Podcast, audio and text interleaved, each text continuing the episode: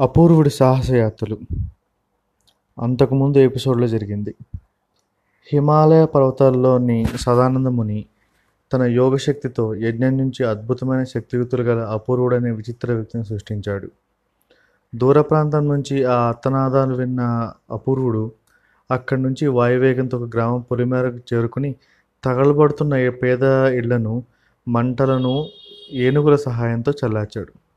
తర్వాత ఏనుగులు తరుముకోగానే జమీందార్ నౌకర్లు భయంతో పడుతూ లేస్తూ మైదానం దాటి గ్రామంలోకి పారిపోయారు. ఏనుగులు మరొకసారి తొండాలెత్తి గీంకరించి అపూర్వుడు ఇష్టానుసారం అరణ్యంలోకి వెళ్ళిపోయాయి. అపూర్వుడు ఈ ప్రపంచానికి కొత్తే. అయినా అతన్ని సృష్టించిన సదానందముని వందలాది సంవత్సరాల కఠోర తపస్సుతో అర్జించిన అద్భుత శక్తులను అతనికి ప్రసాదించాడు. అందువల్ల అతనికి ప్రకృతిలోని రహస్య శక్తులను శాసించడం తెలుసు. ఈ అద్భుత శక్తితోనే అతను క్షణాల్లో ఏడు ఏనుగులను రప్పించి పేదల ఇళ్ళను మంటల మంటల నుంచి కాపాడగలిగాడు. ఏనుగులకు మనసులోనే కృతజ్ఞతలు చెప్పుకుని వాటిని అరణ్యంలోకి వెళ్ళమని కోరాడు. ఆ తర్వాత అపూర్వుడు ఆకాశంలో కిలక ధ్వనులతో ఎగిరే పక్షులను తెల్లటి మేఘాలను ఎత్తైన వృక్షాలను మెల్లగా వీచే గాలికి కదలాడే లేత కొమ్మలను నదిలోని అలలను అలల తాకిడికి పుట్టిన తెల్లటి నొరగలను చూస్తూ సాయంకాలం వరకు అమితానందంతో గడిపాడు. సూర్యుడు పడమటి కొండల చాటుకు చేరుతున్న సమయంలో హఠాత్తుగా అతడికి అరుపు వినిపించింది. అరుపూర్వుడు ఉలిక్కిపడి మరుక్షణమే పరిగెత్తడం ప్రారంభించాడు. కొంతసేపటికి గాలిలో కలిసిపోయాడు. అతను ఒక గ్రామం పొలిమేరలోని ఒక గుడిసెను సమీపించేసరికి బాగా చీకటి పడింది. కనికరించండి బాబు నా బిడ్డను వదిలిపెట్టి కావాలంటే నా దగ్గర నగలను డబ్బును తీసుకోండి. నా ప్రాణమైనా ఇస్తాను నా బిడ్డను వదిలిపెట్టండి అని ఒక స్త్రీ కంఠస్వరం ద్వీనంగా వినిపించింది. అపూర్వుడు గుడిసె లోపలికి తొంగి చూశాడు. రాక్షసుల వంటి భయంకరకారులు ముగ్గురు కాళ్ళపై ముగ్గురి కాళ్ళపై పడి ఒక పేదరాలు దీనంగా విలపిస్తున్నది. ఆ ముగ్గురిలో ఒకడు ఒక చేత్తో పద్నాలుగేళ్ళ కుర్రవాడు నోరు మూసి వాడిని గట్టిగా పట్టుకున్నాడు. రెండోవాడు చేతి రెండోవాడి చేతిలో కొరడా ఉంది. మూడోవాడి చేతిలోని పొడవాటి కత్తి దీపం గుడ్డి వెలుగులో తలతల మెరుస్తున్నది. ఆ దొంగల నాయకుడు కొరడా జులిపిస్తూ నీ నగలు డబ్బు మాకు వద్దు. కావాల్సినంత ధనం మా దగ్గర ఉన్నది ఎందుకు పనికిరాని నీ ప్రాణాలు మేమేం చేసుకుంటాం? మా దేవతకు బలివ్వడానికి కావాల్సిన శుభలక్షణాలన్నీ నీ కొడుకులో ఉన్నాయి. అందుకే వాడిని ఎత్తుకుపోతున్నాం. మూడు రోజులుగా వాడిని మేము రహస్యంగా గమనిస్తూనే ఉన్నాం. అటువంటి కొడుకును కన్నందుకు నువ్వు గర్వపడాలి అన్నాడు. వాడిని కన్నందుకు సంతోషమే. అయినా ఒక్కగానొక్క బిడ్డను మీకు అప్పగించి నేను ఎలా బతకను? అన్నది పేదరాలు దీనంగా. నీ కొడుకు మాకు ఉపయోగపడుతున్నది నువ్వు సంతోషించాలి బాధపడకూడదు. అదే మాకు నీకు క్షేమం.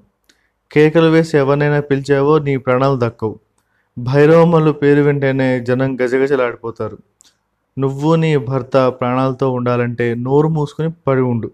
అని హెచ్చరించి భైరవమల్లు కుర్రవాణ్ణి బరబరా లాక్కుని తన సహచరులతో సహా దూరంగా కనిపించి అడవికేసి నడవసాగాడు. గుడిసె నుంచి వెలుపలికి వచ్చిన ఆ పేదరాలు నెత్తి నోరు బాదుకుంటూ నాయనలారా నా బిడ్డను కాపాడండి నా బిడ్డను కాపాడండి నా భర్త లేని సమయం చూసి దొంగలు వచ్చి నా బిడ్డను ఎత్తుకుపోయారు. కాపాడండి కాపాడండి అంటూ హృదయ విదారకంగా విలపించసాగింది. ఆమె కేకలు విని గ్రామస్తులు కొందరు అక్కడికి చేరారు. అయినా వాళ్ళెవరూ కూడా బందిపోట్లతో కొట్లాడలేరని అపూర్వుడికి తెలుసు. అతను అక్కడి నుంచి బందిపోట్లను వెంబడించి అరణ్యం కేసి నడవసాగాడు. దొంగలు చాలా దూరం వెళ్ళి చుట్టూ ఎత్తైన కొండలు గల ఒక లోయలోకి ప్రవహించారు. లోయకు ఒకవైపున చాలా పెద్ద గుహలు కనిపించాయి. ఒక పెద్ద గుహ ముందు పదుగురు బందిపోట్లు నిలబడి ఉన్నారు. దేవతకు సంబంధించిన కానుకను తెచ్చాం. అన్నీ సిద్ధమే కదా? అని అడిగాడు భైరవమల్లు. సిద్ధమే దొర. పూజారి గంగులు సరిగ్గా అర్ధరాత్రి బలివ్వన్నాడు దొర అన్నాడు ఒక దొంగ.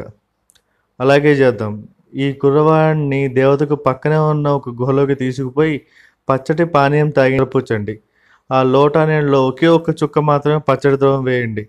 ఎక్కువ ఇచ్చారో వాడు తెల్లవారే వరకు లేవలేడు. బలి ఇచ్చే ముందు వాడు మెలకుగా ఉండాలి. నిద్రపోకూడదు అని హెచ్చరించాడు భైరవమల్లు. ఒక బందిపొట్టు గుహ వెలుపలికి వచ్చి లోటా నీళ్ళలో ఒక్క చుక్క పచ్చటి ద్రవం వేసి దాన్ని తాగమని కుర్రవాడికి ఇచ్చాడు. సృహలో ఉన్నా లేకపోయినా కుర్రవాడి కాళ్ళు చేతులు బంధించడం మరవకండి. వాడిని పట్టుకోవడానికి మూడు రోజులు కష్టపడాల్సి వచ్చింది. వాడు తప్పించుకుంటే అని భైరవమల్లు ఇంకా ఏదో చెప్పబోయేంతలో పక్కనున్న ఒక దొంగ అడ్డుపడి వాడు తప్పించుకుని ఎక్కడ పోగలడు ద్వారా చుట్టూ కొండలే కదా? అన్నాడు నవ్వుతూ.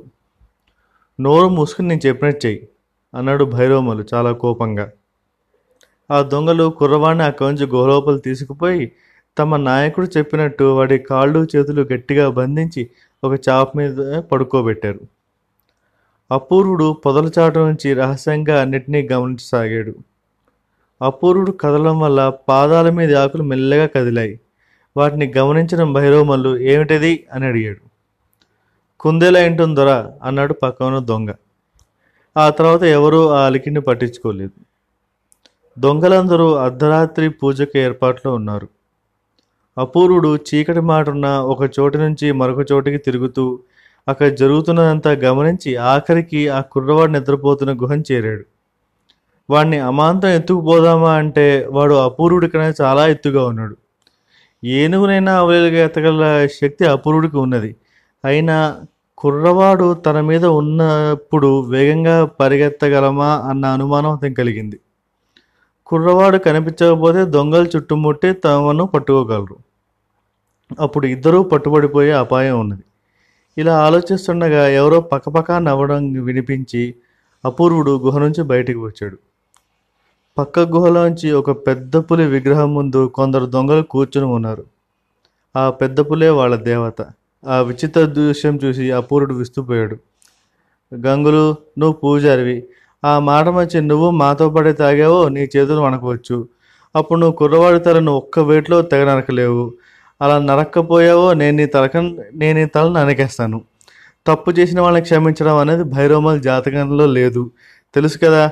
అని హెచ్చరించాడు భైరవమల్లు చిత్తం నన్ను నమ్ముదోరా. నేను తాగను. నేను పూజా కార్యక్రమం చూస్తాను. అని అడవి పూలను విగ్రహం మీదకి చెల్లాడు గంగులు. అక్కడ ఉన్న అపూర్వుడికి ఒక ఆలోచన వచ్చింది. వెంటనే అతడు పచ్చటి ద్రవం గల పాత్ర ఉన్న గుహలోకి రహస్యంగా వెళ్ళి ఆ పాత్ర పక్కనే ఉన్న చిన్న లోటాతో ఆ ద్రవాన్ని తీసుకువచ్చి వాళ్ళు తాగుతున్న పానీయంలో పోశాడు. దొంగలు ఆ పానీయాన్ని రెండుసార్లు తాగేసరికి మత్తుగా తోలసాగారు. మూడోసారి తాగే లోపల వాళ్ళందరూ వింతగా నవ్వుతూ నేలకు ఒరిగిపోయారు. పానీయం పోస్తున్నవాడు కూడా కిందపడి సుఖకోల్పోయాడు. ముహూర్తం దగ్గర పడింది. బాలకుని తీసుకురండి అంటూ పూజారి గంగులు వెనక్కి తిరిగి చూసి నివ్వరబోయాడు. ఏమిటి ఇది? ఏమైంది మీకు? అలా పడిపోయారంటని అడిగాడు. వాళ్ళ నుంచి ఎటువంటి సమాధానము లేదు. అపూర్వుడు వెంటనే కుర్రవాడు నిద్రపోతున్న గుహ లోపలికి వెళ్ళాడు. అప్పుడే వాడు కళ్ళు తెచ్చాడు కాళ్ళు చేతులు కట్టిన బంధాలు తెంచి అపూర్వుడి వేసి ఆ కుర్రవాడు ఆశ్చర్యంతో చూడసాగాడు. ఆశ్చర్యపడడానికి ఆలోచించడానికి ఇది సమయం కాదు. మనం వెంటనే ఎక్కువ నుంచి బయటపడాలి? మొదట ఒక దుర్మార్గుడు పని పెట్టాలి. నా వెంటరా అని అపూర్వుడు ముందుకు నడిచాడు. ఆ కుర్రవాడు మంత్రముగ్ధుడిలా అపూర్వుడు వెంట నడిచాడు. అపూర్వుడు గంగులున్న గుహలోకి వెళ్ళి అక్కడ ఉన్న ఒక పొడవాటి కత్తిని తీసుకున్నాడు. పెద్ద పాత్రలోని పానీయాన్ని ఆ రాతి పాత్రలోకి పోసి గంగులకి అందించమని కుర్రవాడితో చెప్పి కత్తిని గంగులకేసి గురి చేసి తావు లేదా ప్రాణాలు దక్కవు అని ఆజ్ఞాపించాడు. గంగులు అపూర్వుని చూసి దయ్యమనుకుని హడలి కీచుమంటూ అరిచాడు. తాగు అని హెచ్చరించాడు అపూర్వుడు.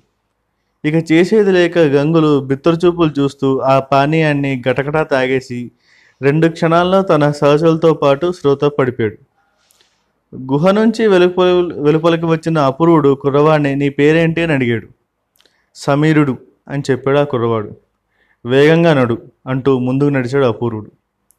వాళ్ళిద్దరూ ఉరుకులతో పరుగులతో తెల్లవారేసరికి సమీరుడి గ్రామాన్ని చేరుకున్నారు. ఆ ప్రాంతాన్ని పాలించే రాజు గారి యొక్క సైనిక దళం ఆ పట్టణం నుంచి మరొక పట్టణానికి వెళుతూ మార్గమధ్యంలో ఉన్న గ్రామం కేసు వచ్చింది. సైనికులను చూడగానే గ్రామ ప్రజలు బందిపోట్లు చేసిన దొండగాని గురించి వాళ్ళతో చెప్పుకున్నారు.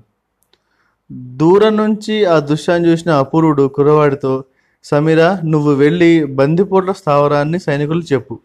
మధ్యాహ్నం వరకు బందిపోట్ల సృహ రాదు. సైనికులు వాళ్ళని సులభంగా పట్టుకోగలరు. ఇక నేను వస్తాను అన్నాడు. మీకు నా కృతజ్ఞతలు ఎలా తెలపాలో తెలియడం లేదు అన్నాడు సమీరుడు చేతులు జోడించి కన్నీళ్ళు కారుస్తూ. సమీరా ఈరోజు నువ్వు ప్రాణాపాయం నుంచి బయటపడగలిగావంటే మునుముందు జీవితంలో ఏదో మహత్తర కార్యం సాధించడానికి అలా జరిగిందనిపిస్తోంది. నీకు నా సహాయం కావాల్సి వచ్చినప్పుడు నీ మనసులో నన్ను మూడుసార్లు పిలు. మరుక్షణమే నీ పక్కన ఉంటాను. నా పేరు అపూర్వుడు అని చెప్పి అపూర్వుడు అక్కడి నుంచి వేగంగా వెళ్ళిపోయాడు. End of part two